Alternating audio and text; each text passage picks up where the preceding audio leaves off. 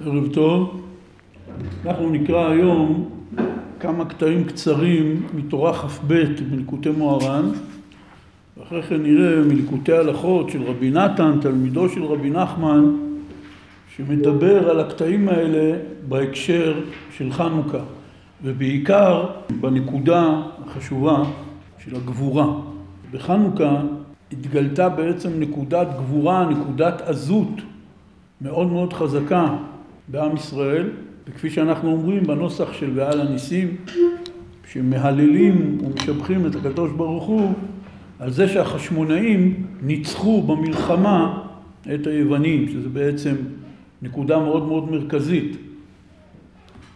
כולם בדרך כלל מדברים על המנורה, על הדלקת הנר, על נס פח השמן, אבל אנחנו בחנוכה בעצם מציינים שני ניסים. נס אחד זה נס הניצחון במלחמה על היוונים, הנס השני זה נס פח השמן. בהדלקת הנרות אנחנו מדברים על הנרות, אבל בנוסח של ועל הניסים, שתיקנו לנו להגיד בתפילות שלוש פעמים ביום ובברכת המזון, שם מדובר רק על ניצחון המלחמה. כי זה היה באמת דבר מאוד מאוד גדול ועצום שקרה בחנוכה. בתורה הזאת, תורה כ"ב בליקוטי מוהר"ן, זה בעמוד ל"ב, רבי נחמן מדבר על זה שיש לכל נשמה של כל אדם הוא זוכה להארה והשגה גדולה. בין אם הוא שם לב לזה או לא. הוא אומר באות ה' וצריך כל אדם לרחם מאוד על בשר הגוף, להראות לו מכל הארה ומכל השגה שהנשמה משגת. שהגוף גם כן ידע מזאת ההשגה. בבחינת מה שהנביא ישעיהו אומר, ומבשרך לא תתעלם, מבשרך דייקה, שלא תעלים עיניך מלרחם על בשרך, היינו בשר גופך. כי צריכים לרחם מאוד על הגוף, לראות לזכחו, כדי שיוכל להודיע לו מכל ההערות וההשגות שהנשמה משגת. כי הנשמה של כל אדם היא רואה ומשגת תמיד דברים עליונים מאוד, אבל הגוף אינו יודע מהם. על כן צריך כל אדם לרחם מאוד על בשר הגוף, לראות לזכך הגוף, כדי שתוכל הנשמה להודיע לו מכל מה שהיא רואה ומשגת תמיד. וכשהגוף הוא בבחינה זו, היא טובה להנשמה, שלפעמים נופלת ממדרגתה. וכשהגוף צח ואור, תוכל הנשמה להתרומם ולחזור למדרגתה על ידי הגוף. היינו על ידי תענוגי הגוף תוכל לזכור ולעלות לתענוגים שלה. כי מאחר שהגוף גם כן טוב וכשר, אינו נלכד בתענוגים. ועל כן תוכל הנשמה לחזור על ידי תענוגי הגוף למעלתה, לתענוגים שלה.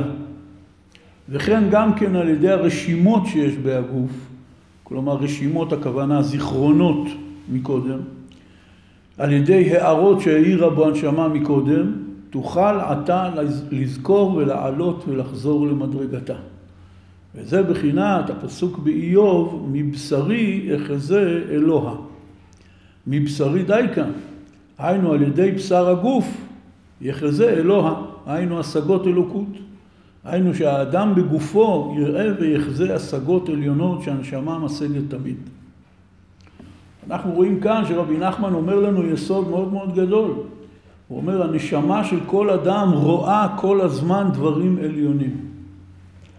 אבל מפני שהגוף לא מזוכח, בגלל שהגוף לא צח, בגלל שהגוף לא מואר, אז הגוף לא יודע מזה, ואז יוצא מצב שבעצם האדם בעצמו לא יודע מזה. ואם האדם מזכך את הגוף שלו, הוא מאפשר לנשמה להאיר בגוף. ואז קודם כל הגוף יודע מכל ההשגות והתענוגות שהנשמה משיגה למעלה, וכמו שהוא הסביר, יש פה גם עניין שאז הגוף עוזר לנשמה, כי הנשמה לפעמים יורדת ממדרגתה, אבל אז הגוף, על ידי תענוגי הגוף, מפני שהוא מזוכח, הוא לא נלכד בתענוגים, אומר רבי נחמן, כי בדרך כלל בני אדם שגופם אינו מזוכח, הם נלכדים בתענוגים. ברגע שהוא נהנה, נגיד לדוגמה מתענג על אוכל, אז הוא כל כולה בתוך האוכל, הוא לחוד בתוך האוכל. אם מישהו מפריע לו להתענג, הוא אומר, תעזוב אותי עכשיו, אני עסוק. כי הוא עכשיו לחוד בתוך התענוגים. אבל כשהגוף מזוכח, אז דווקא על ידי תענוגי הגוף הוא יזכיר לנשמה את התענוגות העליונים, וגם על ידי הזיכרונות של ההשגות שהנשמה כבר הודיעה לו, הוא יוכל להזכיר לנשמה שוב. בעצם יוצא פה מצב שיש עולם תענוגות שלם שאנחנו לא מודעים אליו. עולם תענוגות שלם, שזה לא שאנחנו צריכים להגיע אליו, אנחנו כבר שם. הנשמה שלנו כל הזמן רואה ומתענגת מדברים עליונים מאוד. רק מפני שהגוף שלנו לא מזוכח, אז אנחנו לא יודעים מזה. הגוף לא יודע. אומר רבי נחמן, תרחם על הגוף שלך. אתה חושב שלרחם על הגוף שלך זה לענג אותו בתענוגות גשמיים, מה שבני אדם מכירים, מה שבני אדם המציאו. אומר רבי נחמן, זה כאין וכאפס, ולא מתחיל להתקרב בכלל לתענוגות הנשמה, לתענוגות הרוחניים העליונים.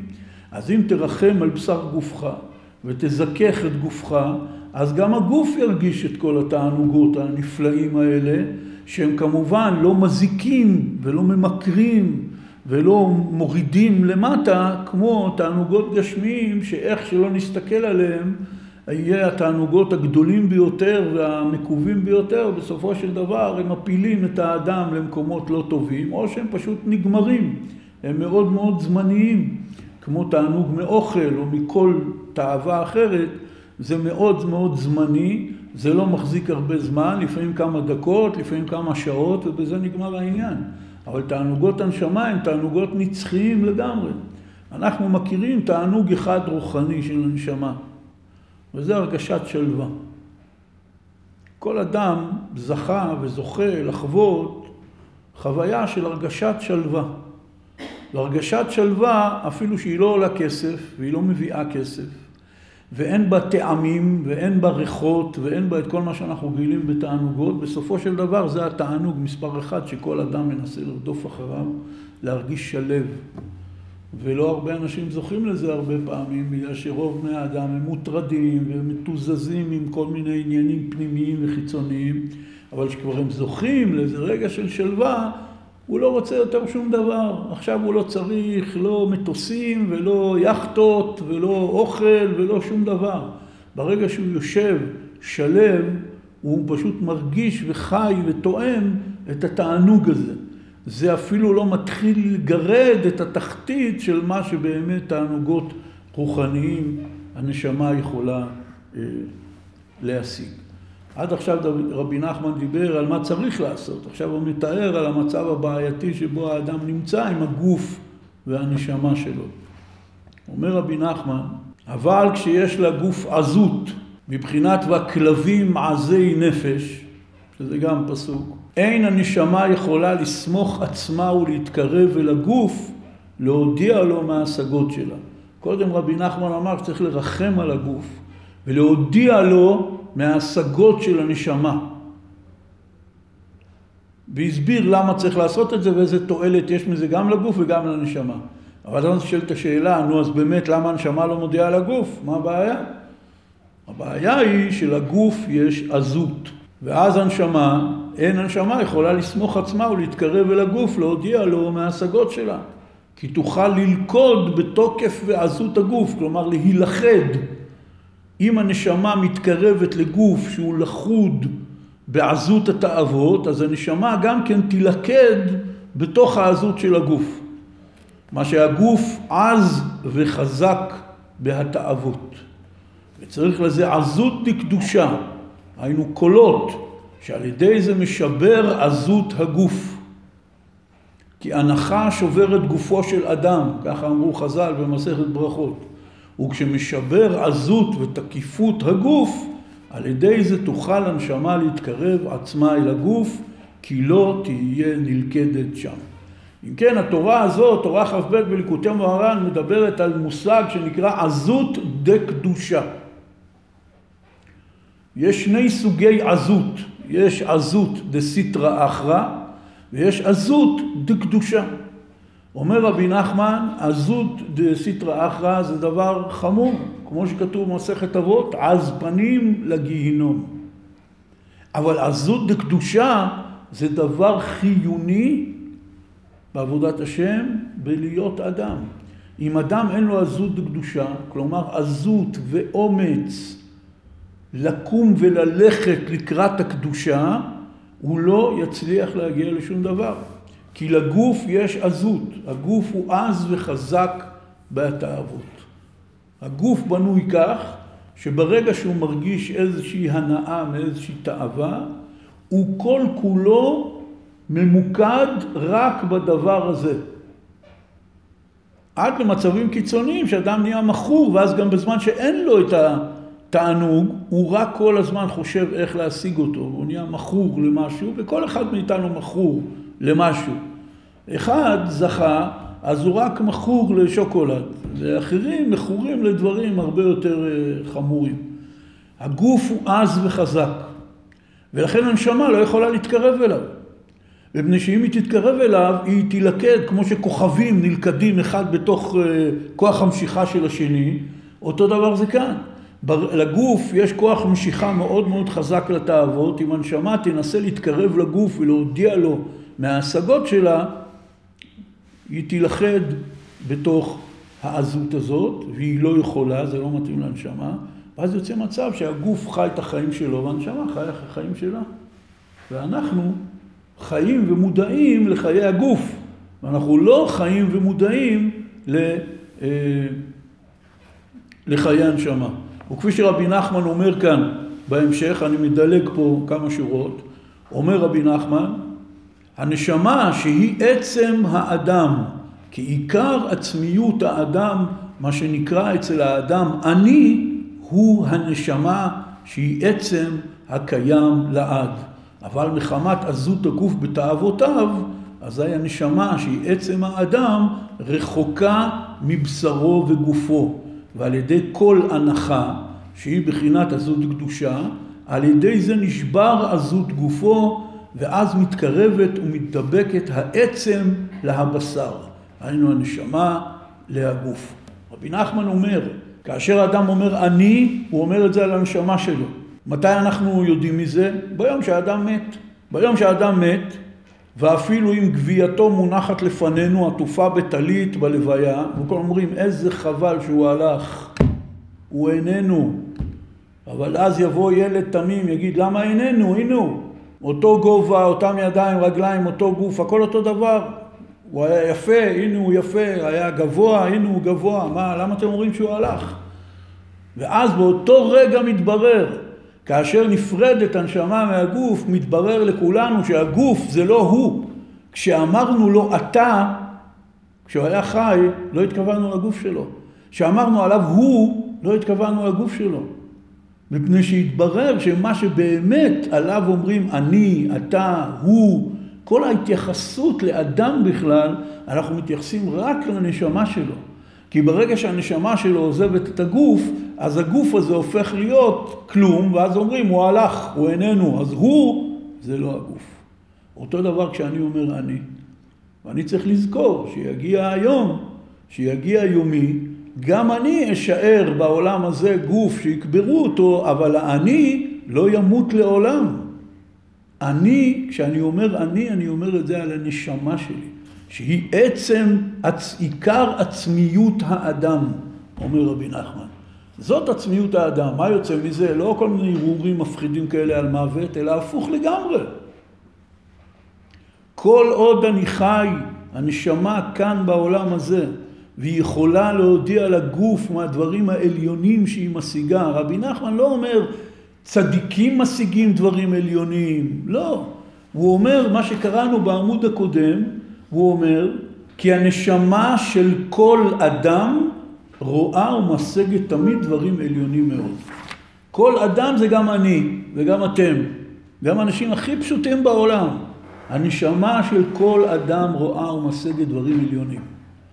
ולכן, כשרבי נחמן אומר פה צריך לרחם על בשר הגוף, איך? על ידי עזות דקדושה. והוא מסביר לנו שעזות דקדושה זה קולות. קולות. הוא מדבר על הנחה, אבל הוא אומר שקולות זה עזות דקדושה. על ידי הקול שלנו, שזה עיקר מעלת האדם, האדם יכול להשיג לעצמו עזות דקדושה ולהודיע לגוף קצת, טיפ-טיפה, מיקרוסקופית אפילו, מהשגות הנשמה, זה דבר עצום ונפלא ונורא. ואז ממילא הוא מחבר את הנשמה עם הגוף. אני רוצה להגיד לכם, אין כמעט אדם בעולם שלא סובל איסורי נפש. אין דבר כזה. כל אחד סובל ממשהו. אחד מעצמו, השני מאשתו, השלישי מהילדים שלו, הרביעי מהחברים שלו. אחד לא יודע אפילו למה. אנשים סובלים איסורי נפש. ועיקר הסיבה היא הריחוק שבין הנשמה והגוף. הסתירה הזאת בין נשמה שמרגישה דברים עליונים, ואפילו אם אני לא מכיר אותם ואני לא יודע לקרוא להם בשמות, אבל אני מרגיש מרחוק שיש איזה משהו יותר גבוה. והגוף עסוק בשטויות. הגוף יכול להתרגז על מישהו שעשה לי כוס קפה ולא שם לי מספיק סוכר, כן? ואני רודף אחרי תאוות, וכל הזמן אני מדגיש פה, מדבר על תאוות מותרות, שלא לדבר על התאוות האסורות. הניתוק הקרע הזה, הסתירה הבלתי פוסקת הזאת בין המקום שהגוף שלי נמצא לבין המקום שהנשמה שלי נמצאת, אפילו שאני לא מודע לזה ולא יודע לקרוא לזה בשמות, אבל משהו, הנפש מרגישה את האיסורים האלה. לכן אומר רבי נחמן, הדבר הראשון שאתה צריך זה עזות דקדושה, לתת קונטרה לעזות של הגוף ותאוותיו. ועזות דקדושה זה על ידי קולות, אומר רבי נחמן. איך זוכים לעזות הזאת? תסתכלו באות ט' בעמוד הבא. אומר רבי נחמן, ולבוא לעזות דקדושה הנ"ל הוא על ידי שמחה. בבחינת כי חדבת השם היא מעוזכם. כתוב בספר אה, נחמיה, מתואר שם עם ישראל שחזר לארץ ישראל אחרי 70 שנה בגלות בבל, בנו את בית המקדש השני, והם חגגו בפעם הראשונה את חג ראש השנה. עכשיו העם היה מאוד רחוק מתורה, וכאשר עמדו עזרא הסופר ונחמיה והלוויים, והתחילו להסביר לעם מה זה ראש השנה, מה צריך לעשות בראש השנה, והעם היה מאוד רחוק מתורה, הם היו ממש מתבוללים, הם התחילו לבכות. בכו בכי גדול, פתאום הם הבינו איפה הם נמצאים, עד כמה הם התרחקו. אמר להם עזרא ואמר להם נחמיה ואמרו להם הלוויים, אל תבכו, כי קדוש היום לאדוננו, אסור לבכות בראש השנה. זה יום חג, זה יום שמחה, אל תבכו, הפוך, הוא אומר להם שם. שתו ממתקים ואיכלו מעדנים. ושילחו מנות לאין נכון לו, כי קדוש היום לאדוננו. אומר, תאכלו אוכל טוב ותשתו דברים מתוקים וטעימים, ותשלחו אוכל למי שאין לו, שזה מאוד חשוב, כי חדבת השם היא מעוזכם. אומר להם עזרא, הרי מה אתם מרגישים עכשיו? אתם מרגישים עכשיו שאתם מנותקים כל כך מהתורה, מי יציל אותנו? מי יחבר אותנו חזרה? אתם מחפשים מעוז. אתם מחפשים משהו חזק שיחזיר אתכם בחזרה. הוא אומר, יש לי בשבילכם משהו כזה. חדוות השם, שמחה. ותמיד מדברים על הפסוק הזה, כמובן לפני ראש השנה, שאנחנו לומדים שם מהקטע, זה קטע ארוך מאוד, בתנ"ך. לומדים שם שתשובה עושים בשמחה. בניגוד לכל ה... המצאות שאנחנו המצאנו, ונראה לנו שתשובה זה צריך להיות משהו כזה, בדיכאון כזה, עצוב כזה, שאומרים חטאתי, אביתי, פשעתי. תשובה עושים בשמחה, כי תשובה זה לשוב אל השם, והשם הוא אלוקי השמחה. כמו שאנחנו אומרים בהרבה הרבה פסוקים, שבמקומו יש שמחה. כי שם השמחה נמצאת אצל השם יתברך, אז אתה רוצה לשוב אל אלוקי השמחה, אז אתה שב בשמחה, אתה לא שב בעצמות. פה רבי נחמן מביא את זה בהקשר למילה עזות, מעוזכם. כפי שאנחנו שרים הדלקנו היום נר ראשון של חנוכה, ברוך השם, וכולנו בכל בתי ישראל שרים את הפיוט העתיק, מעוז צור ישועתי. מה זה מעוז צור ישועתי? ריבונו של עולם, אתה בשבילנו כמו צור, כמו סלע חזק. ולכן אנחנו סומכים עליך תמיד שתביא לנו את ישועתנו. זה נקרא מעוז צור ישועתי. צור רשענו, אנחנו אומרים את זה בתפילה כל יום. צור רשענו, כמו שהאדם צריך להישען על משהו, ואז הוא מוצא סלע חזק שאפשר להישען עליו, גם אלף אנשים יכולים להישען עליו והוא לא יזוז ממקומו, ככה הקדוש ברוך הוא מעוז צור. מעוז, המקום שבו אנחנו מתחזקים, הרי לא סתם יש את המילה הזאת, התחזקות. היום החליפו את המילה, במקום חוזרים בתשובה קוראים לזה מתחזקים, כולם מתחזקים. מתחזקים במה? מתחזקים בלהתקרב לקדוש ברוך הוא, אבל כולנו קוראים לזה התחזקות, כי זה נקרא חיזוק הנפש, וחיזוק הגוף, וחיזוק הקשר שבין הנשמה והגוף. לאן הולכים המתחזקים? אל החזק האולטימטיבי. מי זה? מעוז צור. מי זה? הקדוש ברוך הוא. הוא המעוז. ולכן עזרא הסופר ונחמיה אומרים לעם ישראל אז כי חדבת השם היא מעוזכם. החיזוק שלכם זה על ידי השמחה.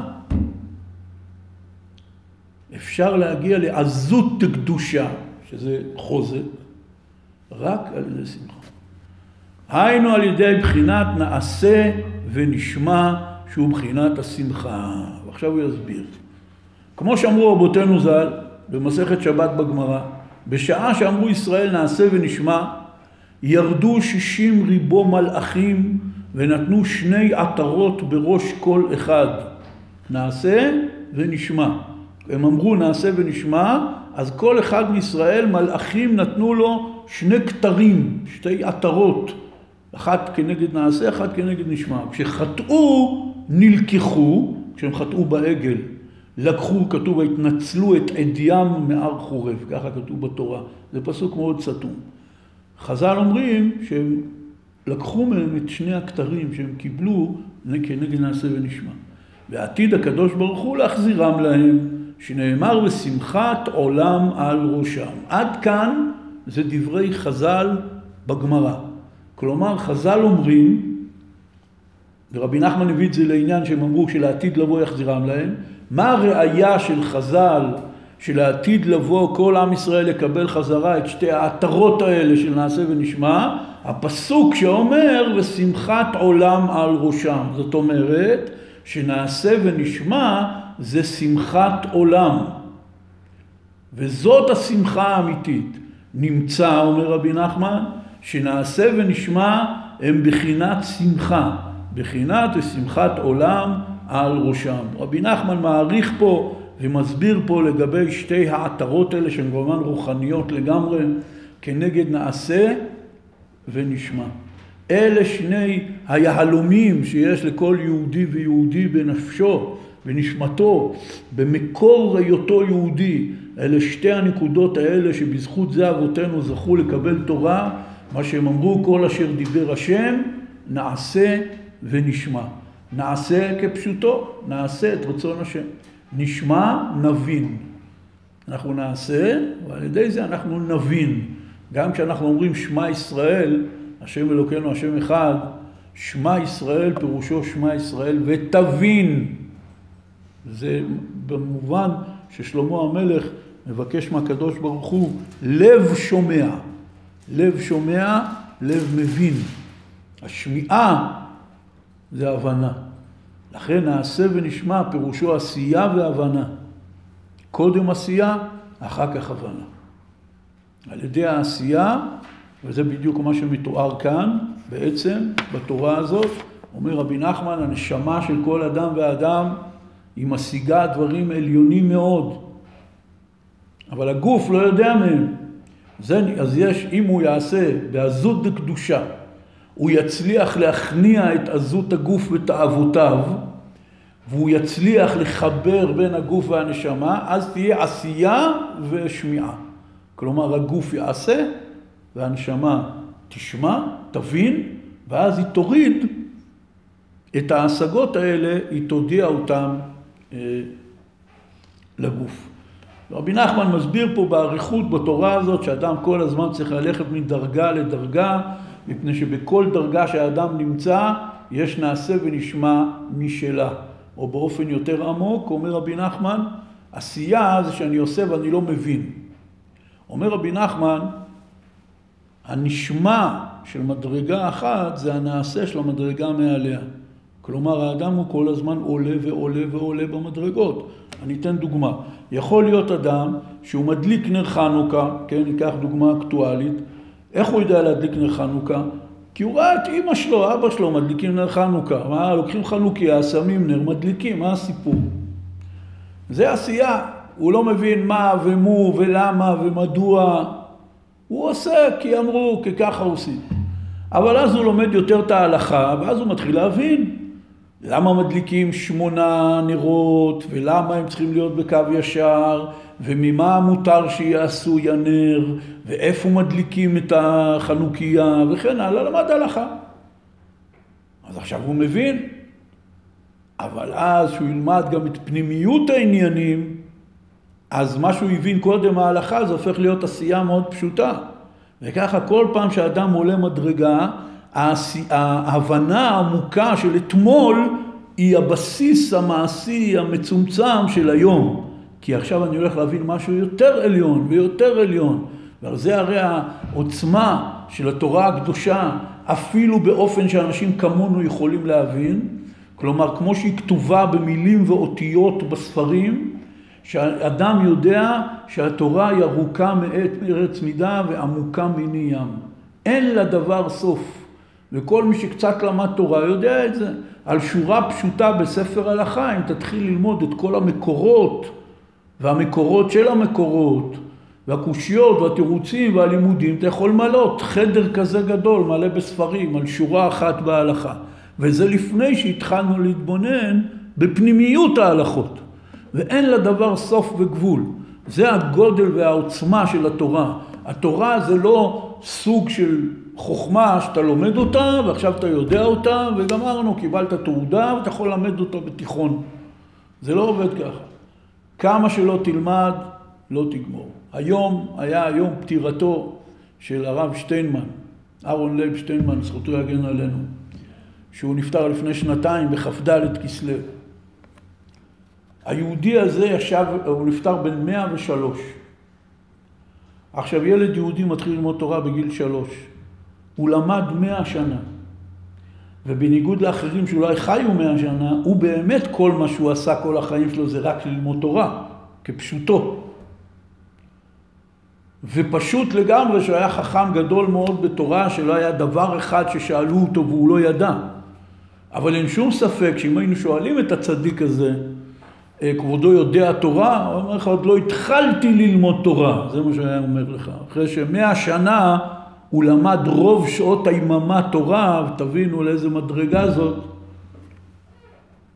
וברור לו שעדיין לא התחיל.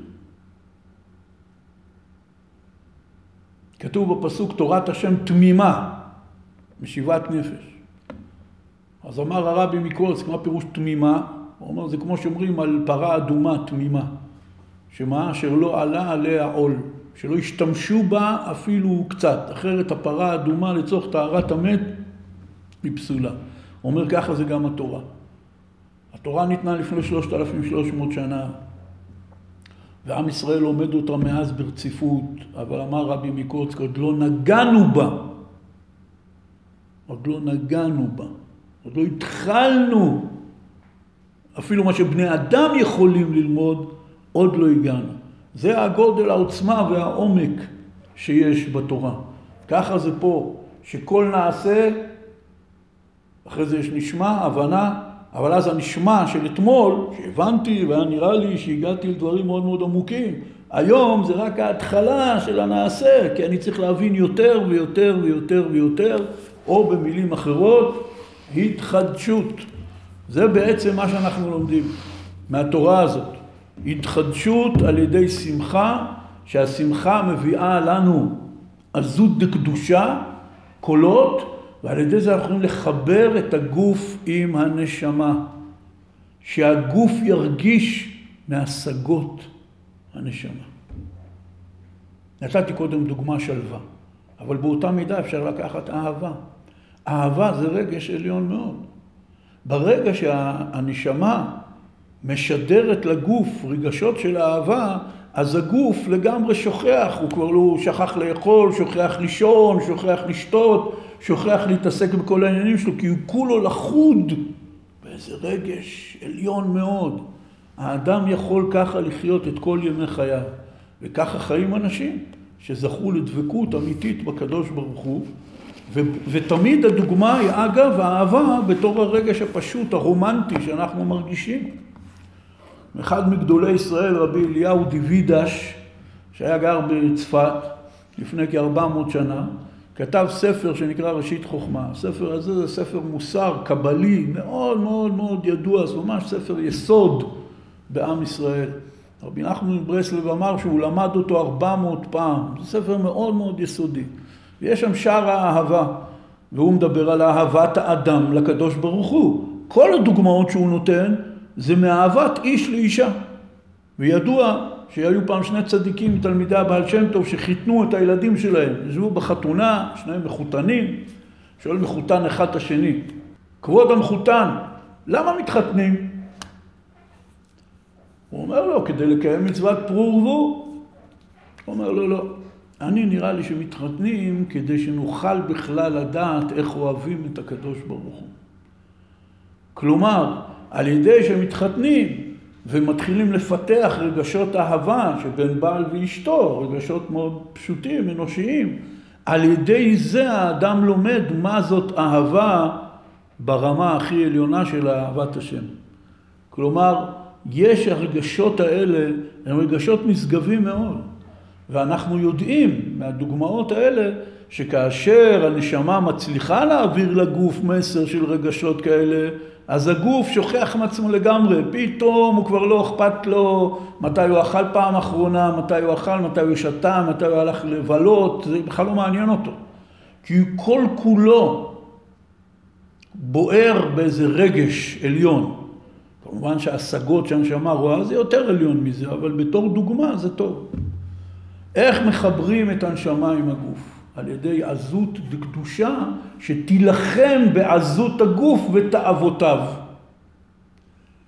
איך משיגים עזות דקדושה?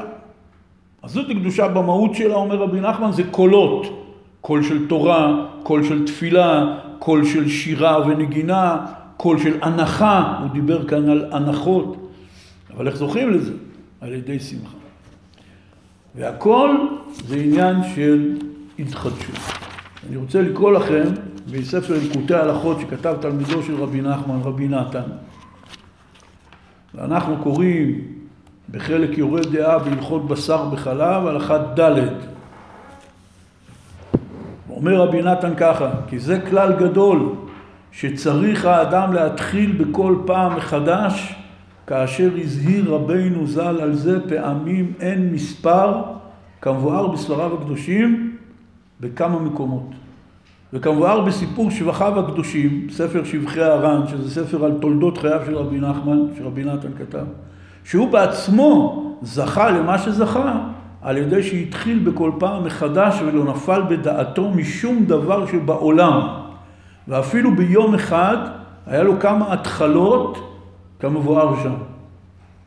וכמבואר בדברי חכמינו ז"ל שאמרו על הפסוק אשר אנוכי מצווך היום, אמרו חכמינו, בכל יום ויום יהיו בעיניך כחדשים. וכתוב בתורה, היום הזה נהיית לעם, ודרשו רבותינו, מובא בפירוש רש"י, בכל יום ידמה בעיניך כאילו היום נכנסת עמו בברית.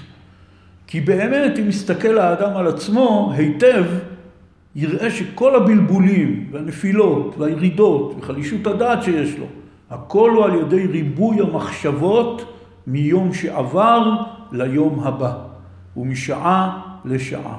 שרוב העולם הם כזקנים בעיני עצמן, וכל אחד נחשב בעיני עצמו כאילו כבר נזקן בדרכיו שרגיל בהם ימים רבים, עד שאי אפשר לו לשוב לדרך אחרת. ומחמת שהוא יודע בעצמו שהוא רחוק מדרך הישר באמת, על כן נמצאים רבים שמייאשים עצמם מלהתקרב באמת לשם יתברך.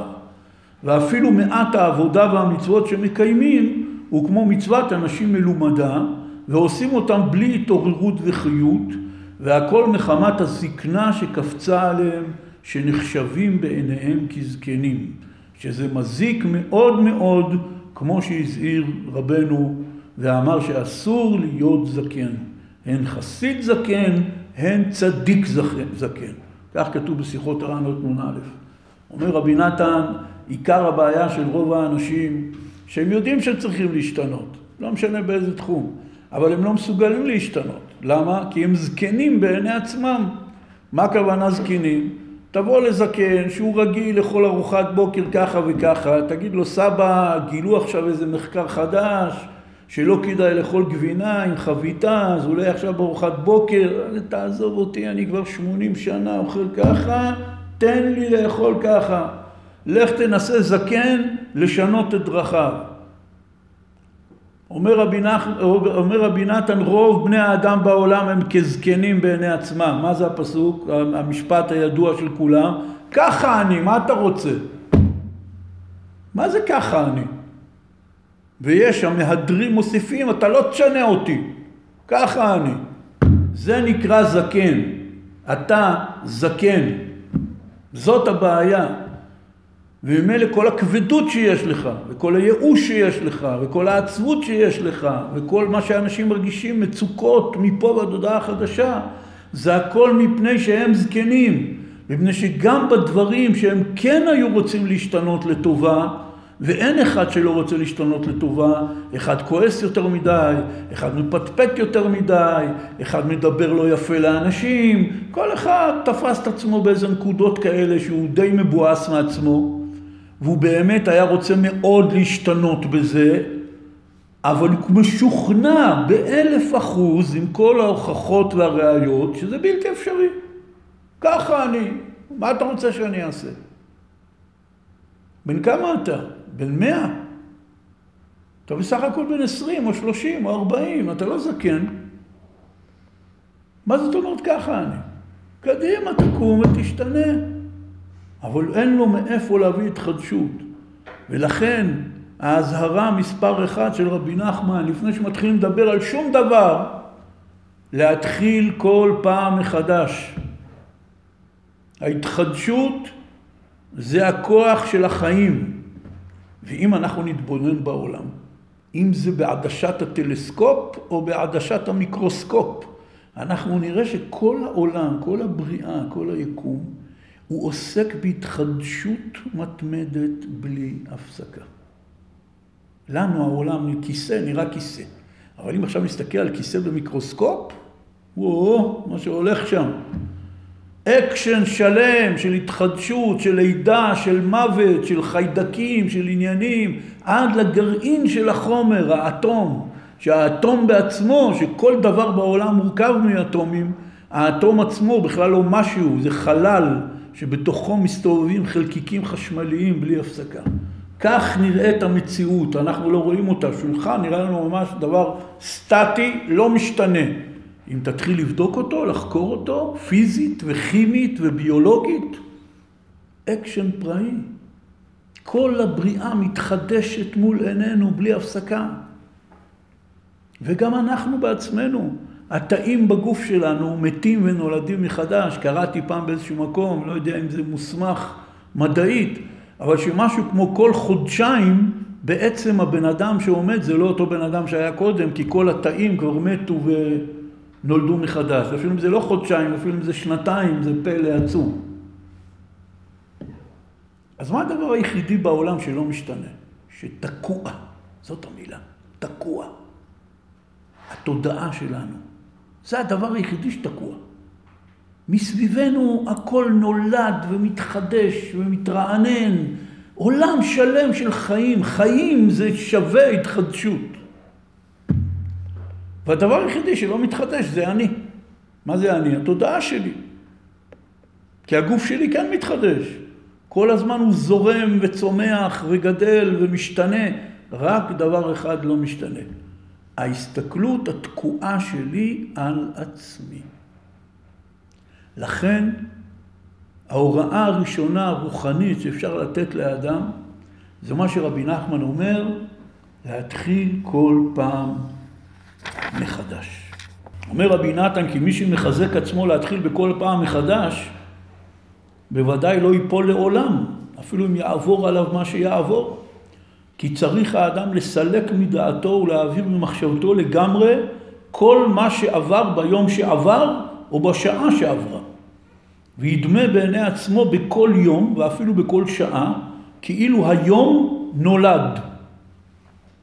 בבחינת אני היום ילידיתיך. איפה זה כתוב? בתהילים.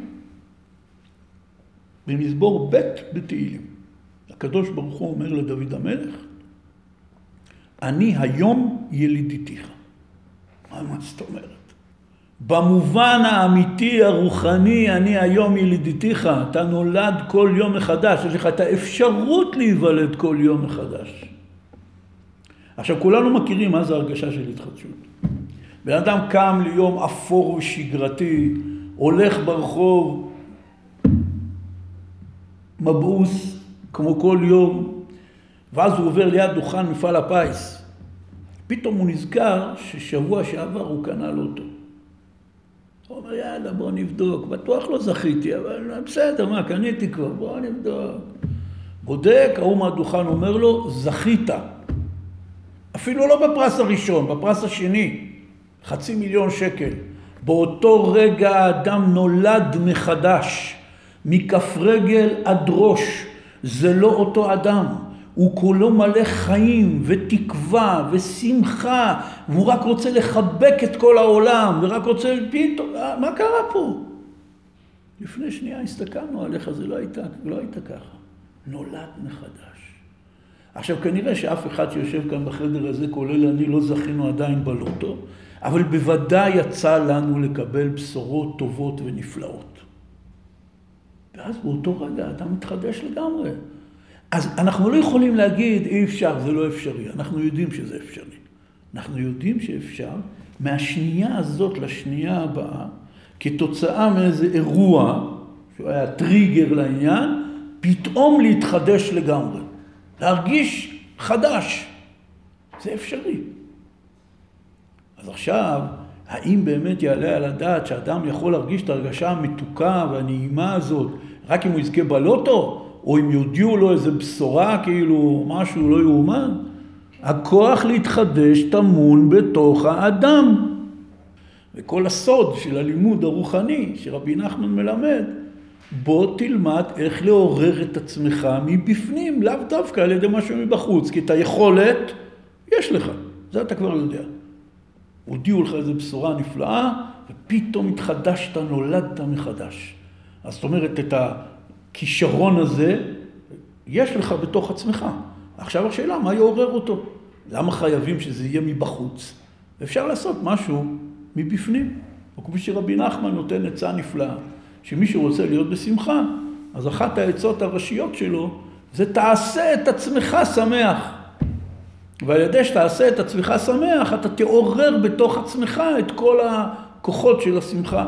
וכפי שהיום יודעים באופן מדעי בסדנאות צחוק, באים אנשים ואומרים להם לעשות את עצמם צוחקים. והם עושים את זה, כי אין ברירה, שילמו כסף לסדנה וכולי, והמדריך אמר. אז הם מתחילים לעשות עצמם צוחקים, ותוך כמה דקות הבן אדם פתאום מרגיש שהשמחה שוטפת אותו. אפילו שהוא רק עשה את עצמו צוחק. וכל המחקרים המדעיים על החומרים שמופרשים במוח בזמן צחוק ושמחה, שמזה פיתחו את כל המקצוע של ליצן רפואי, בגלל שאם אתה מצחיק אנשים שבמצב בריאותי לא טוב, יתברר שמופרשים חומרים כאלה במוח שמזרזים את ההחלמה של הגוף. ולכן יש מושג של ליצן רפואי. התברר במחקרים, ואמר לי את זה אחד מומחה גדול בסדנאות צחוק, שאם אדם עושה את עצמו צוחק, מופרשים בדיוק, בדיוק אותם חומרים כמו שהוא צוחק באמת. שזה פלא עליון, זה דבר לא יאומן. ורבי נחמן, לפני שגילו את הסרוטונין ואת הדופמין ואת סדנאות הצחוק, אמר מפורש שעצה להיות שמח זה לעשות את עצמך שמח, וזה אתה יכול תמיד. איך אנחנו יודעים שאתה יכול תמיד? בן אדם בא מהעבודה הביתה, מת מעייפות, רק רוצה שקט, פתאום דפיקה בדלת, גיסו וגיסתו. שלום, מה נשמע? עכשיו הוא אומר לעצמו, יואו, רק לא זה, אני רוצה לנוע, מה הם עכשיו הגיעו לפה? אבל הוא לא אומר את זה, נכון? מה הוא אומר להם? שלום, כמה טוב שבאתם, נהדר שבאתם, בואו תיכנסו, עושה את עצמו שמח. כל אחד מאיתנו עושה את זה מדי פעם, לאו דווקא בסיטואציה שתיארתי, למרות שלפי החיוכים פה, אני מבין שכבר ראיתם בסיטואציה הזאת, אבל יש עוד הרבה סיטואציות. אנחנו עושים את עצמנו שמחים. נגיד אתה הולך לאיזה חתונה או איזו שמחה משפחתית של איזה קרוב, של איזה חבר, והאמת, אתה כבד לגמרי, אבל לא נעים. אתה בא עכשיו לחתונה לבן אדם, תבוא אליו כזה עם פרצוף איכה, אז אתה בא ושלום וחיוכים וחיבוקים ואני כל כך שמח. והאמת שאתה לא שמח, אבל אתה עושה את עצמך שמח. ולאט לאט, אם אתה עושה את עצמך שמח, אתה פתאום נהיה שמח. ובאותו ערב עם גיסו וגיסתו, תבוא תראה אותו אחרי חצי שעה, יושב, מדבר, מתלוצץ, צוחק, מבסוט, כאילו, הלו, מה קרה? עשה את עצמו שמח. זאת אומרת שהכוח קיים. אותו דבר לעשות את עצמי מתחדש. אני יכול לעשות את זה ואני יודע איך עושים את זה, ואני גם עושה את זה לפעמים כשאין לי ברירה. אז ממילא יוצא שכל המפתח טמון ב"אין לי ברירה". ואם האדם יגיע למסקנה שאין לו ברירה והוא חייב להתחדש, הוא חייב להיות שמח ולהישאר במצב של הלחץ, העצבות, הכבדות, האטימות, זה לא אופציה. ברגע שהוא יחליט שזה לא אופציה והוא יחליט שאין ברירה, הוא ימציא לעצמו את כל הטכניקות ואת כל הדרכים איך להתחדש בכל הכוחות. בצורה פשוטה לגמרי. וזה כל הסוד של הרוחניות, אין ברירה. אם אני מבין שאין ברירה ואני חייב להיות בשמחה, ואין ברירה אני חייב להתחדש, ואין ברירה אני חייב להתחיל מחדש בכל פעם, אז, אז אני אעשה את הכל בשביל זה. אני אעשה את עצמי, אני אמצא דרכים, אני אמצא פטנטים, הכל, הכל, הכל. העיקר להתחדש מחדש בכל פעם. וזה מה שרבי נתן אומר פה. לא רק מהיום למחר, מהשעה להשעה. מה שהיה מת. וזה הפסוק שהוא הביא פה. אני היום ילידיתיך, אומר הקדוש ברוך הוא לדוד המלך. אני היום ילידיתיך. וכמו, וכתוב בתהילים, היום אם בקולו תשמעו, של רבי נחמן יש לזה תורה שלמה בליקוטי מורן, תורה קצרה, עשר שורות. כדאי מאוד ללמוד אותה בעל פה. תורה רע"ב. ושם רבי נחמן אומר ככה, על הפסוק הזה, היום אם בקולו תשמעו, שצריך לחשוב בכל יום ובכל עת ובכל שעה, כאילו היום ובאותה שעה הוא נולד, הוא בא לעולם, ורוצה להתחיל להכיר את מי שאמר והיה העולם. ואף על פי שכבר היה כן אלפים וריבי רבבות פעמים, שרצה להתחדש ולהתחיל להתקרב לשם יתברך ולא עלתה בידו, ואפילו אם נפל בכל פעם למה שנפל, רחמנא ליצלן, אף על פי כן אל יסתכל על זה כלל וישכח כל זה, כי זה היום והשעה שהוא עומד בו עתה, עדיין לא היה בעולם. שזה כלל גדול בהתחדשות. היום ליל כ"ה כסלו תש"פ. השעה תשע שלושים ותשע. כ"ה כסלו תש"פ, שעה תשע וארבעים בערב, לא הייתה עדיין מבריאת העולם, ולא תהיה עד אחרית הימים. כל דקה היא דקה ייחודית. התאריך והשעה זה חל רק פעם אחת בכל תולדות העולם. היום הזה, השעה הזאת, לא הייתה ולא תהיה יותר לעולם. ממילא יוצא שכל דקה זה בריאה בפני עצמה, זאת יצירה בפני עצמה, שצריך לנצל אותה בפני עצמה. זה מה שאומר פה רבי נתן. כי זה היום והשעה שעומד בו אתה עדיין לא היה בעולם. ומי יודע מה יכול לזכות עדיין עכשיו, באותו היום ובאותה השעה. כי השם ברח מחדש בטובו בכל יום תמיד מעשה בראשית. ואין יום דומה לחברו, ואין שעה דומה לחברתה. אנחנו היום נהיינו כולנו אלופי צריכת חדשות. פעם היה חדשות כמה פעמים ביום, אחרי זה נהיה פעם בשעה, אחרי זה נהיה מבזקי חצי, היום זה נהיה כל שלוש שניות פוש מאיזה אתר חדשות, צפצופים, הכל מתחדש. עכשיו, אם היית מנוי על כל הפושים, על כל האתרים, על כל התחנות רדיו, על כל תחנות טלוויזיה, לא היה שבריר שנייה שלא היית עסוק רק בחדשות, ואחרי כל זה אנחנו יודעים שבחדשות אפילו לא אומרים אלפית אחוז ממה שבאמת קורה בעולם. תחשבו כמה דברים קורים ברגע זה בעולם. אין לזה גבול ואין לזה סוף. תשעה מיליארד אנשים. תחשבו כמה אירועים תשעה מיליארד אנשים מייצרים בכל שנייה. כל הזמן הכל קורה. אתה גם יכול שיהיה לך חלק בזה. השעמום זה מכה. אין דבר כזה שעמום בעולם. העולם לא משעמם אף פעם, נכון? תסתכל במיקרוסקופ על עלה של פרח, אף פעם לא משעמם שם. הכל מלא התרחשויות ועניינים. אנחנו ממציאים את השעמום. אנחנו ממציאים את הייאוש. אנחנו ממציאים את הקיבעון. המצב המטורף הזה, שיכול לשבת היום איזה נער או מבוגר, מוקף באיזה שלושים מכשירים שמספקים תוכן בלי הפסקה. ויש לו את כל החיים פתוחים לפניו. אנחנו חיים בעידן חופשי, כל אדם יש חירות התנועה, יכול ללכת, ללכת לאן שהוא רוצה, לעשות מה שהוא רוצה, לקרוא מה שהוא רוצה, לחוות מה שהוא רוצה, הכל פתוח. לא היה את הדבר הזה מאז בריאת העולם. לא היה לאנשים כזאת חירות, כזה חופש וכזה מגוון של בחירה. והוא יושב בתוך כל הדבר הזה, והוא משעמם לי, אין לי מה לעשות, נמאס לי. ואז אומרים לו, אולי תעשה את זה, לא, עזוב, וזה, אולי זה, לא, עזוב, משעמם לי. וכולם משועממים. הכל פתוח, מיליון דברים אפשריים בכל שנייה, בכל רגע, והכל זמין, לא כמו שהיה פעם. אדם היה יכול להיות תקוע באיזה מקום, שום דבר לא זמין לו. היום הכל זמין לך. בין אם אתה רוצה, כמו שאומרים, אה, לחוות את זה באופן אלקטרוני על הכיסא, או אם אתה רוצה לצאת וללכת ולהגיע לאיזשהו מקום. תחשבו, היום בן אדם רגיל, משעמם לו, הוא יכול לנסוע באופניים לנתב"ג, לקנות כרטיס ב-100 שקל ולטוס לאירופה. זו מציאות, היום. לטוס לאירופה עולה כמו מונית מבית וגן לרמות.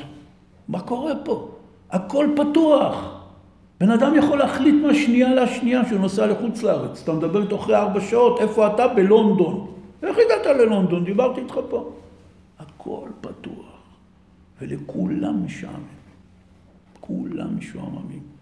השעמום זה משהו פנימי, זה לא משהו אובייקטיבי. אובייקטיבית העולם הוא יפה וחי ומלא עניין. זה הכל בפנים. אנחנו מייצרים את זה מהכבדות שלנו. ולכן אומר רבי נתן, העיקר זה להתחדש. הדקה הבאה לא הייתה ולא תהיה. אז גם אפשר למצות אותה ולנצל אותה ולהוציא ממנה המון דברים, אבל יש עוד דבר. אחרי שהיא תעבור היא כבר לא תחזור.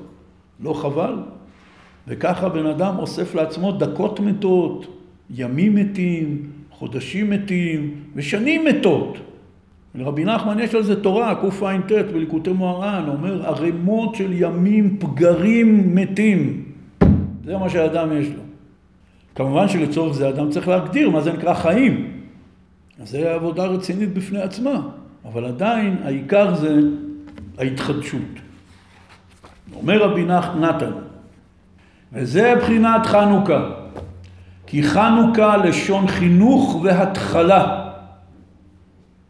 זה נקרא, למה קוראים לחג חנוכה? חג חנוכה? ממש היום, הלילה, הלילה, עכשיו, כ"ה כסלו, לפני 2179 שנה, נכנסו לבית המקדש אבותינו החשמונאים, ומצאו את בית המקדש מחולל. מזבח של עבודה זרה יוונית עם חזיר, כל השמנים טמאים, הם גנבו את מנורת המקדש ועשו חורים בכל חומת המקדש כדי לחלל אותו. הם לא החריבו אותו, אבל הם חיללו אותו, והוא איבד את קדושתו. ועכשיו הם היו צריכים לעשות דבר, שרשרת פעולות הלכתיות, כדי להחזיר את בית המקדש לקדושתו, ולהתחיל לעבוד שם מחדש בהקרבת קורבנות, בהדלקת נורות המנורה וכולו וכולו. מה שעשו 200 שנה קודם, כי זה היה בית שני, ועוד עשו אחר כך, אחרי החשמונים, עוד 200 שנה אחר כך. בית המקדש הראשון והשני ביחד עמדו 820 שנה. היה לאבותינו בית מקדש. 400 שנה בית ראשון, הפסקה 70 שנה, בנו את בית שני, עמד 420 שנה. החשמונאים היו 200 שנה אחרי בניין בית המקדש השני. הם היו צריכים לעשות שרשרת פעולות והם עשו אותם הלילה לפני 2179 שנה. אנחנו שומרים ונוצרים את הזיכרון הזה, אין שום עם בעולם, אני מוכן להתערב על זה, שאין היום שום תרבות אנושית בעולם שהיא שומרת וזוכרת אירוע שקרה לפני 2179 שנה בפרטי פרטים. וממשיכים לקיים את זה. ולא רק זוכרת, חנוכה זה החג היחידי שאין עליו שום מקור כתוב. אין עליו לא מסכת במשנה ולא מסכת בתלמוד. כל מסורת חנוכה עברה בעל פה. עד שנכתבה בגמרא בעשר שורות לפני 1,500 שנה, ואחרי כן בספרי ההלכה. מאות ואלפי שנים מסורת חנוכה עברה בעל פה. ואנחנו היום יש לנו מדוקדק, מדויק, הכל. אנחנו מקיימים את זה. מה הם עשו בלילה הזה, ממש הערב, לפני 2179 שנה? הם חנכו את בית המקדש. בגלל זה קוראים לזה חג החנוכה. מה זה לחנוך משהו? לחנוך משהו זה לחדש אותו, נכון? להתחיל להשתמש בו, נכון? זה נקרא לחנוך דבר, להתחיל להשתמש. אז חנוכה זה לשון חינוך והתחלה. היינו שעל ידי מצוות חנוכה, תשמעו טוב, הפסדנו רק הדלקת נרות אחת בלי לדעת מה כתוב פה. יש לנו עוד שבעה ימים שנוכל להשתמש בדבר הזה. היינו שעל ידי מצוות חנוכה אנו זוכים להמשיך עלינו עזות דקדושה באופן שנזכה להתחזק בעבודת השם תמיד והעיקר להתחיל בכל פעם מחדש. שזהו עיקר שם חנוכה, שתהיה העבודה תמיד בבחינת חינוך והתחלה, כאילו היום הוא מתחיל להתחנך בעבודת השם. וזה בחינת נר חנוכה מוסיף והולך, כן? שהעניין הזה מובא בגמרא, במסכת שבת דף כ"א, יש מחלוקת בין בית שמאי לבין בית הלל. בית שמאי אומרים שהתקנה של חנוכה הייתה להדליק ביום הראשון שמונה ימים, שמונה נרות, סליחה, היום הראשון זה משהו חשוב, גדול, מדליקים את כל השמונה, ואז ביום השני מדליקים שבעה, ובשלישי שישה וכן הלאה. פוחת והולך. בית הלל אומרים לו, מוסיף והולך, כמו שאנחנו נוהגים כמובן. נר ראשון ביום הראשון, ביום השני מוסיפים עוד אחד ועוד אחד ועוד אחד ועוד אחד, עד שבשמיני של חנוכה מדליקים שמונה נרות. זה נקרא מוסיף והולך, וככה נפסקה ההלכה. אומר רבי נתן, מה זה נר חנוכה מוסיף והולך?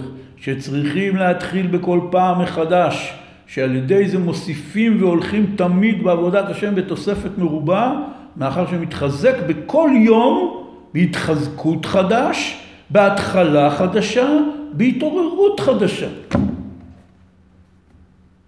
זה הכל, מדבקה צריך לעשות. כל יום התחזקות חדשה, התחלה חדשה, התעוררות חדשה. חנוכה, כל יום חנוכה. אומרים לא כל יום פורים, אבל כל יום חנוכה. מה זה חנוכה? לחנוך דבר, להתחיל אותו מחדש. בעבודת השם, בחיים, בכל דבר. אחד צריך להתחיל התחלה חדשה ביחסים שלו, בזוגיות, אחד ביחסים שלו במשפחה, אחד צריך להתחיל התחלה חדשה בעסק שלו, כל מיני אנשים התקבעו, נפלו לאיזה שגרה, לאיזה אטימות. התחלה חדשה, חנוכה. זה כל העניין של חנוכה. איך? על ידי עזות דקדושה. עזות דקדושה. זה מה שלמדנו מהחשמונאים, הם היו גיבורים, לוחמים עזי נפש. לא היה להם נשק, לא היה להם כלום, היו חקלאים פשוטים. הלכו וקמו, הרימו את נס המרד מול הצבא הכי חזק בעולם. עם חיילים מקצועיים, עם פילים, עם כלי נשק מתוחכמים יחסית לתקופה. הם היה להם, טוריות היה להם, לא היה להם כלום. אבל הם קמו בעזות גדולה ומרדו וניצחו. זה הכוח שלהם. ואומר רבי נתן כי הדלקת נר חנוכה זה בחינת שאנו ממשיכים עלינו בחינת עזות דקדושה, שעל ידי זה עיקר הכניסה אל הקדושה, בבחינת נהלת בעוזך אל נווה קודשך, כן? ככה כתוב על עם ישראל. נהלת בעוזך אל נווה קודשך. אתה רוצה להגיע לנווה קודשך? אתה רוצה להגיע אל היעד המקווה? נווה קודשך. לעלות, להגיע לארץ ישראל, בית המקדש. נהלת בעוזך. חייבים עזות דקדושה. חייבים. כי עזות דקדושה זה קולות דקדושה, זה אש. הכוח של האש של הבעירה. זה העניין. ואומר רבי נתן, וזה בחינת הדלקת נר חנוכה, שהנר חנוכה דולק ובוער על ידי השמן, כי ההדלקה שהיא כוח האש, עיקר כוחה לבעור ולהעיר על ידי השמן. הוא מסביר פה בעמקות שהשמן זה בחינת החוכמה העליונה, נעשה ונשמע שדיברנו קודם, לא נאריך בזה. ונסיים בקטע שהוא אומר פה כך, ועיקר כוחם של ישראל להגביר מלכות דקדושה, מלכות הרשעה, הוא רק על ידי עזות דקדושה. מפני שזה מה שעשו הכהנים והחשמונאים. וזהו בעצמו תוקף הנס הגדול והנורא של חנוכה, שהתגברו מעט אנשים מאוד, מתתיהו בניו, נגד המון רב כזה כנגד מלכות יוון הרשעה. כי הם זכו להשיג ולהבין שכל כוח מלכותם הרשעה של היוונים הוא רק על איזה עזות דסיטרא אחרא, שמשם עיקר כוח מלכות הרשעה, שהיא רק על ידי עזות. וגם בחוש יכולים להבין זאת קצת למי שבקיא מעט בסיפורי המלכים הראשונים של הגויים, שכל מלכיהם ושריהם התגברו בכל פעם רק על ידי תוקף העזות הרע שלהם, שעל ידי זה התקשר בכל פעם זה השר בעזות גדולה על אדונו והרג אותו ולקח לעצמו את המלוכה וכן בכל פעם כי רוב המלכים הראשונים לא היו מלכים בני מלכים רק איזה דורות מועטים ואחר כך התגבר איזה עבד על אדוניו וקשר עליו והרג אותו ומלך בעצמו. וכל התקשרותו והתגברותו ומלכותו הכל היה רק על ידי העזות הרע שלו וזה מובן ומבואר מאוד למי שמביט מעט בסיפורים אלו. אתם יודעים, יש באירופה עדיין, יש את הסיפור הזה של משפחות אצולה. ואפילו אנחנו מאוד מתרגשים לפעמים, נכון? הנסיכה ההיא והנסיך ההוא ומתחתנים והמלכה. עכשיו מי שלומד קצת היסטוריה של אנגליה לדוגמה, אבל לא רק אנגליה, זה יש בכל הארצות. המלכה אליזבת, ואימא שלה, וסבא שלה, וסבתא שלה, וכולם היו מלכים, עד שאתה מגיע איזה 300 שנה אחורה, מתברר שאבותיה זה היה איזה שודד אחד, שהרג איזה ברון, איזה רוזן, איזה דוכס, איזה, בקיצור, כל הסיפורי סבתא של ההיסטוריה שלהם, היא בסך הכל צאצאית של איזה שודד. שהמעלה היחידה שלו על אנשים אחרים היה שהוא הצליח להרוג את זה שהוא נלחם נגדו, ואז הוא פתאום נהיה מלך. אין פה לא מלוכה, אין פה שום דם כחול, אין פה שום דבר. כל שושלת מלוכה מאוד, אה, אה, שכולם מתרגשים ממנה, אתה הולך מאה שנה, 200 שנה, 300 שנה אחורה, מה אתה מוצא שם בסוף? איזה שודד רוצח, זה כל מה שאתה מוצא שם בסוף. הכל זה על ידי עזות דסיטרא אחרא. שום דבר אחר. זה כל הכוח של התרבות הגויית, העזות דסיטרא אחרא. כמו שהיום, כל התרבות המודרנית, זה הכל כאילו, מי שיותר לא דופק חשבון לכלום, הוא יוצא האומן הכי גדול. וכנהוג כל העניינים, לא נפרט אותם, לא לקלקל את הצדיקים והצדיקות שיושבים כאן. אומר רבי נתן, ובתוקף עזותם הרע התגברו כל כך, עד שרצו להתגבר על ישראל חס ושלום, ועינו את ישראל מאוד, והתחילו להחריב את בית המקדש, ורצו לבטל את כל התורה חס ושלום. וכל זה היה על ידי תוקף התגברות עזותם הרע. כי לא היה מי שיעמוד כנגדם בעזות קדושה כזה עד שיכניע אותם. עד אשר חמל השם על עמו ונתן כוח בלב מתתיהו ובניו. כי השפיע בליבם את כוח העזות דקדושה.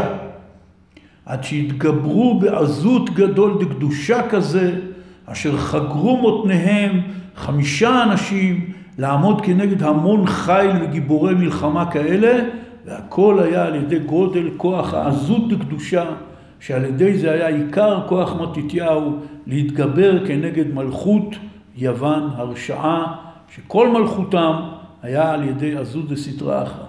כי על ידי גודל הכוח העזות דקדושה, התגברו עליהם והכניעו אותם והשפילו אותם עד עפר. בהמשך אומר לנו רבי נתן ככה, הם נלחמו נגד מלכות יוון הגדולה, אבל גם לך יש יוון קטן שאתה צריך להילחם נגדו. איזה יווני קטן, איזה מתייוון קטן, שיושב לך בתוך הלב, וצריך להילחם נגדו. איך נלחמים איתו? הוא יש לו עזות בסדרה אחרא. הוא יש לו עזות, הוא כל פעם יש לו רעיונות חדשים, ולא אכפת מכלום, ולא עושה חשבון, ומשדר חופש, וגזעי. איך נלחמים נגדו? רק על ידי עזות הקדושה. עזות הקדושה זה קולות.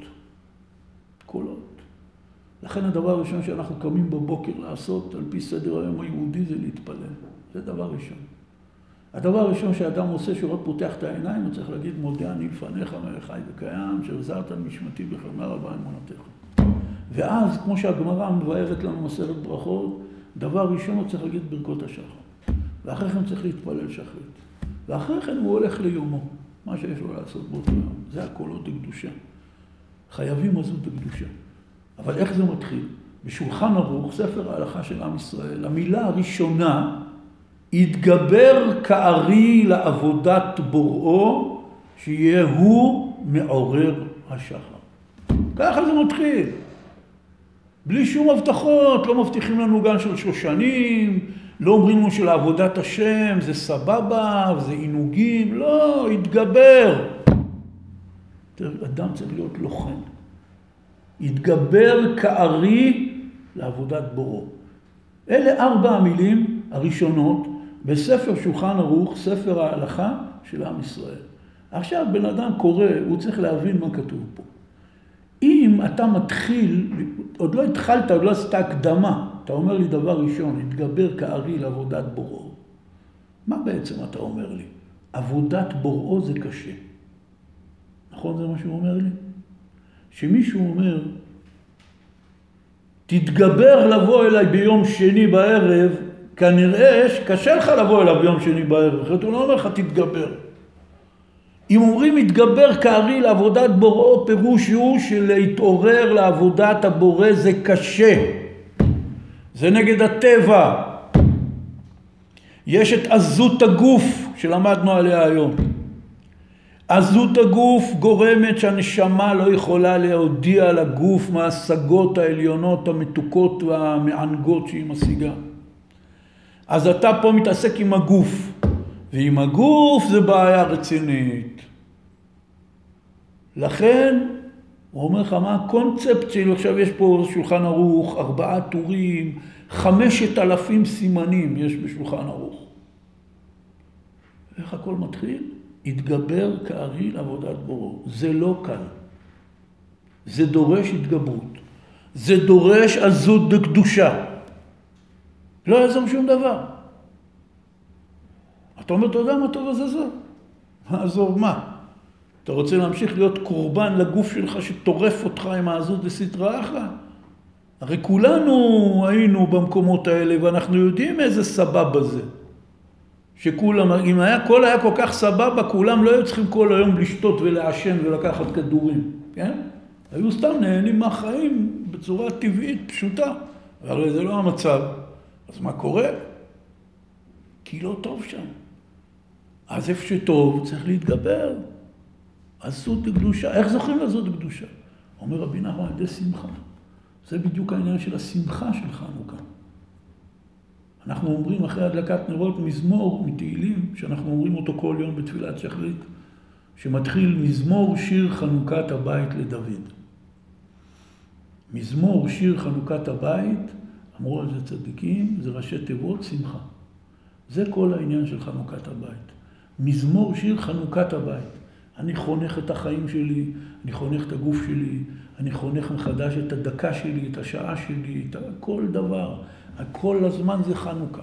התחלה וחינוך מחדש. כן, אבל מה היה קודם? לא מעניין מה היה קודם.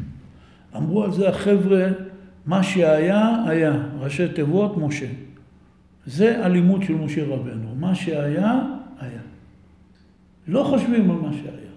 רק על מה שהולך להיות בדקה הבאה, להציל אותה עם עזות קדושה, על ידי שמחה, להוציא ממנה התחלה חדשה. חנוכה, כל רגע מחדש. מישהו אומר לך בוא לאיזה מקום, לא, אני צריך להיות באיזה חנוכה. איזה חנוכה? חנוכת העצמי. אני עושה חג חנוכת העצמי. מתחיל ומחנך את עצמי מחדש לגמרי. אבל זה לא הלך. ניסיתי, לא הצלחתי, נפלתי, בסוף קרה הכל הפוך, על הפנים, בסדר, בדקה הבאה מתחיל עוד פעם, כמו שרבי נתן אמר. זה כל העניין. ומאיפה שואבים את זה? יש לנו עכשיו שמונה ימים קדושים מאוד, שבימים האלה שופעת הקדושה של אבותינו החשמונאים, הכהנים הגדולים, הלוחמים עזי הנפש. ובימים האלה אפשר לשאוב מהם את העזות בקדושה נגד העזות של מלכות הרשעה של יוון, שיהיה חנוכה שמח.